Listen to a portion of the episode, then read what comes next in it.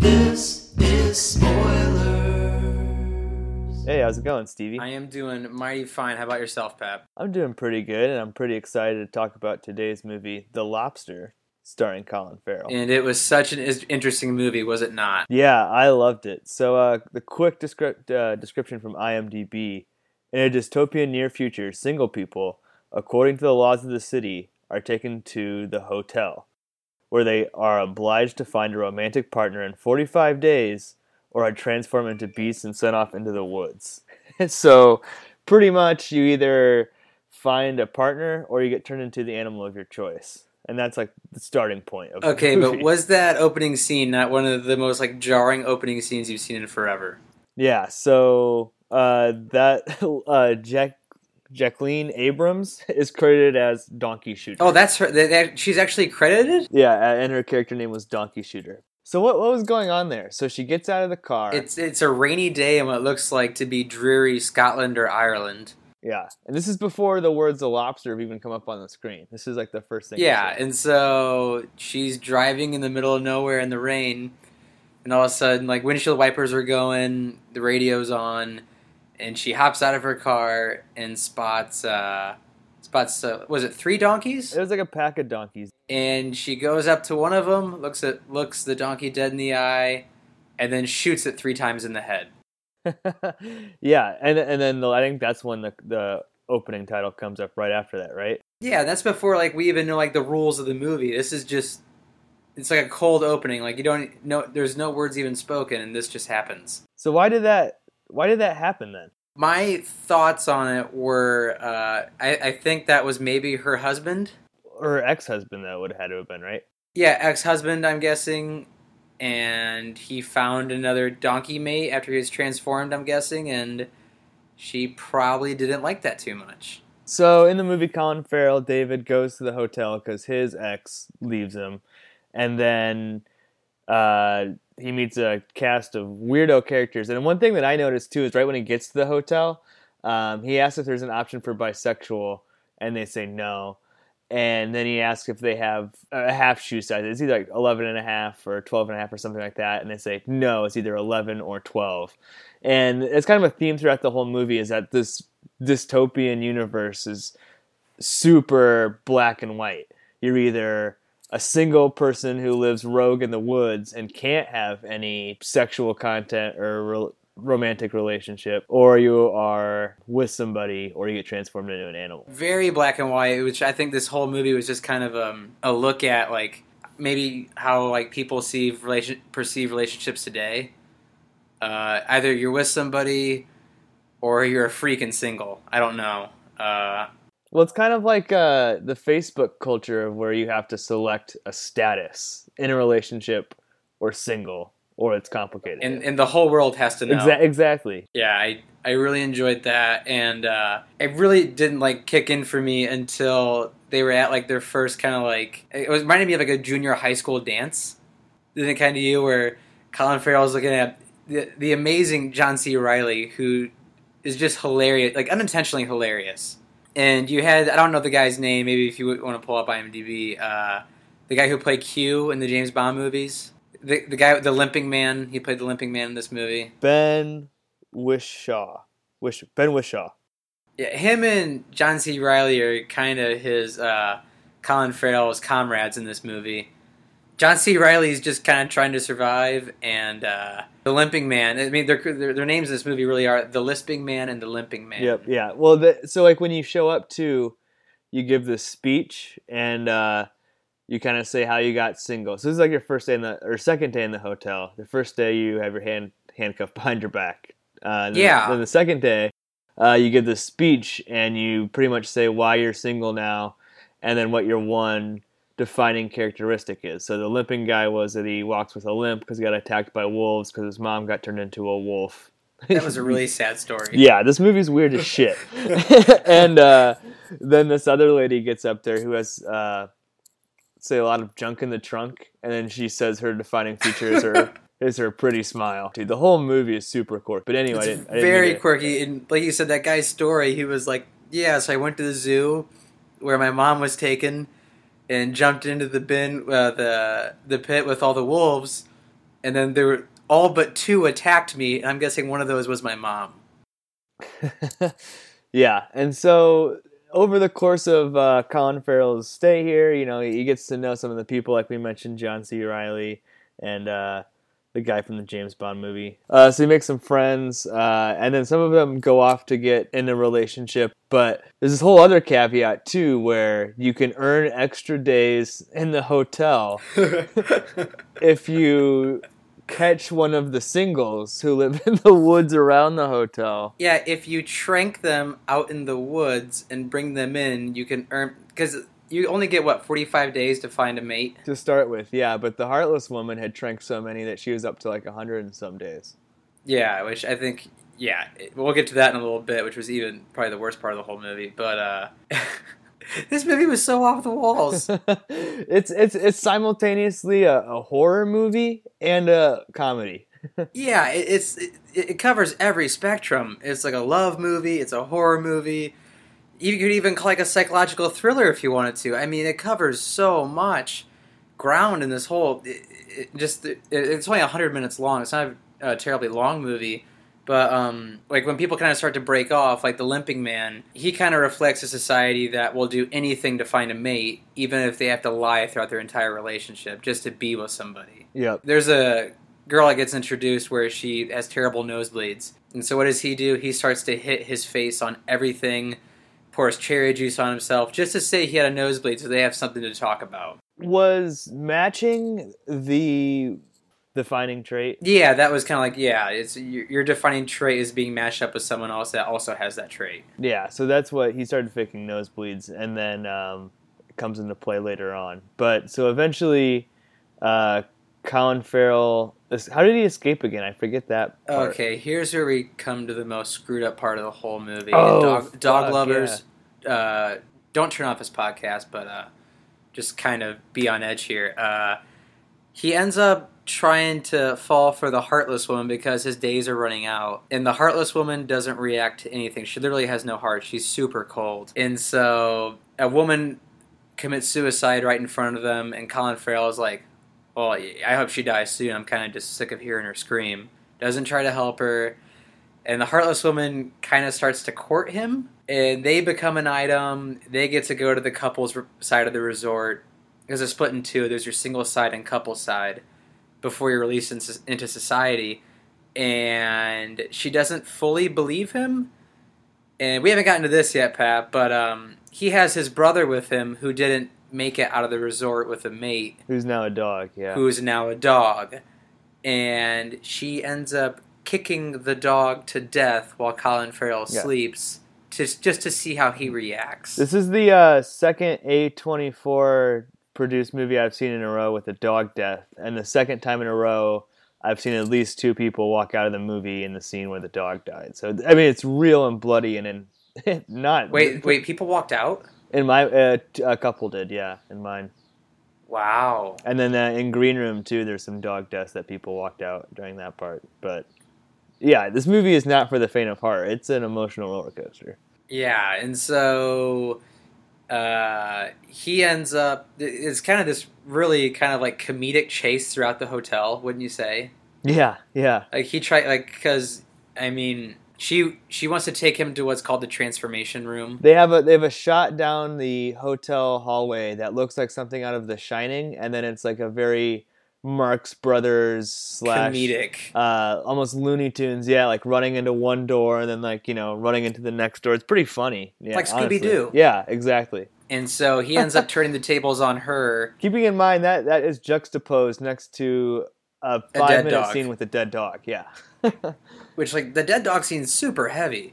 yeah, it's horrible. It, I, I kind of looked at my wife to be in about a month, and she goes, Do you want to keep watching this? And I was like, Well, we're, we're this far, Lauren. We can't turn back now. and so they kind of go through the whole Scooby Doo chase scene, very comedic. He ends up tranking her with help of a maid, or like a, I don't even call it a maid, just someone who helps out at the resort. Oh, and one other thing too. Part of this these this maid's duty is to uh, give residents a lap dance and to stop as soon as they become aroused, and this is to increase their, uh, I guess, libido and drive to find a mate. And also, any self pleasure is strictly prohibited and punishable by sticking your hand in a toaster at Like John breakfast. C. Reilly's character. Yeah. He gets in trouble for too much masturbation, and so they literally stick his hand in a burning toaster for what seems to be an eternity while That- he's screaming. that naked woman on the horse was just too much for him to handle. God. And so he ends up taking this knocked out, heartless woman who he tranked into the transformation room.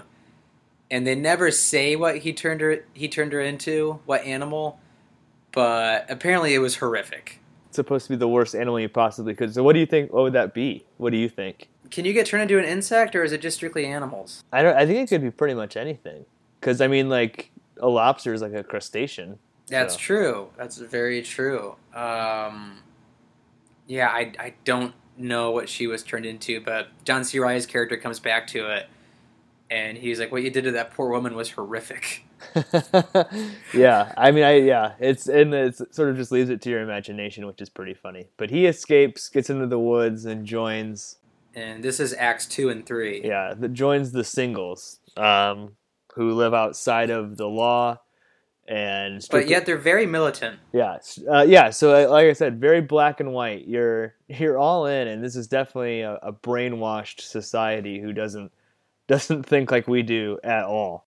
No, very dystopian future. Yeah. So, part of your life of being a single is that you uh, you can't accept any help from anybody. If you get your foot caught in a bear trap, you have to get your foot out of a bear trap, or you die. Uh, you listen to electronic dance music on a personal CD player and jam out and dance alone. No dancing with other people, and like we mentioned, uh, no sexual contact contact at all. Uh, And here's where we come to our love our love story. uh, one guy in the film got his lips cut off uh, just for flirting with a girl, but despite Ugh. himself, uh, David Colin Farrell falls in love. with uh, the very beautiful and uh, extremely talented Rachel Weisz. Yep. And uh, part of their courtship is, of course, that she is short sighted and he is short sighted. And it's kind of funny, too, because it goes back to that opening scene in the film where uh, she, his wife, is leaving him, and one of the last things that he asks are, "Does he wear glasses or contacts?" And she says, right, and it's, it's like you're like he's obsessed. It's, it's, it's this whole thing about like defining characteristics. yeah, he's obsessed with this one thing. Yeah, and so this is probably my favorite part of the movie. Oh, not my favorite, but definitely one that stuck out to me is their secret courtship throughout probably a good 25 minute span. hmm Yeah, it feels like a, and the the conversations are very disjointed, very. uh uh, you know, it's it's almost like a Wes Anderson waiting for Godot type. One person says one thing, another person says another thing, and they don't seem to connect at all. But but these two star-crossed uh, singles use um, sort of baseball-like third base coach signals to communicate to each other, like rubbing their nose and their arms. Just like third base, like third base coach. I mean, it was incredible. They were like, especially when they were trying to be sexual with one another through sign Yeah. language. One of them's like one of yeah. If you like you stick your left leg behind your right knee, it means like one of fuck or something like that. Like, Yeah, she was like pulling her hair, and then he was like rubbing a tree with his hand in a very perversive way. Yeah. It, yeah, I, this movie was completely off the wall, but. And so the leader of this uh, very militant single society, she played the damsel in distress in uh, the new James Bond film Spectre. She Oh. was the Bond. She was the Bond girl. I haven't seen it, but okay. Wasn't a good one, but I'm just laying that out there. But Yeah. um, here's where it got even more strange. Yeah, it, it gets more strange. It gets even more strange than killing a dog to see how a person reacts. Uh, so the leader becomes starts to become very suspicious of Rachel Weisz and Colin Farrell's uh, relationship. She's kind of just looking at. I guess Colin Farrell and Rachel Weisz really weren't being smart about it. They were being too lovey-dovey in front of her. I mean, so- yeah, they, they, there's one scene where they're with the uh, the leader's family, um, and the leader's dad is playing music for them, and they just are Yeah. they're just going at it on the couch. it's super intense and like I don't know, it's just so weird. It's It's just, so out there. it's hard to even explain. Yeah, Yeah, I mean, this is a movie you definitely have to see to believe. Because if someone told me this plot, I'd be like, no way. But um, the leader takes Rachel Weisz and a couple of girls to the optometrist and has this optometrist blind Rachel Weisz completely. Mm. Yeah, and then another part of I, I forgot to mention this. If if you're a single, one of the things you have to do is very symbolically dig your own grave and make your way to it before you die. And uh, to punish Colin or David, she Colin Farrell or David, she makes him lie in his own grave and she makes him push some dirt over himself or whatever. You know. Very symbolic movie. Yeah. And so he's like completely turned off now that she's not just short sighted, she's blind. Uh, but but they do yeah they they sort of have this montage of of playing games together and eventually they try to or they do escape They do escape successfully, yeah. yeah make it into the city and, and do you want to describe the very end of the movie? The it, it, Okay, so there's um, a couples police throughout the city where you have to show papers proving that you're married or you have a partner, and it usually goes by how pretty you are. It, it's very you know matching characteristics, and so Rachel Weisz being blind, they're afraid that the police are going to catch them because Colin Farrell is not blind, and was no way a blind person would be with a not blind person.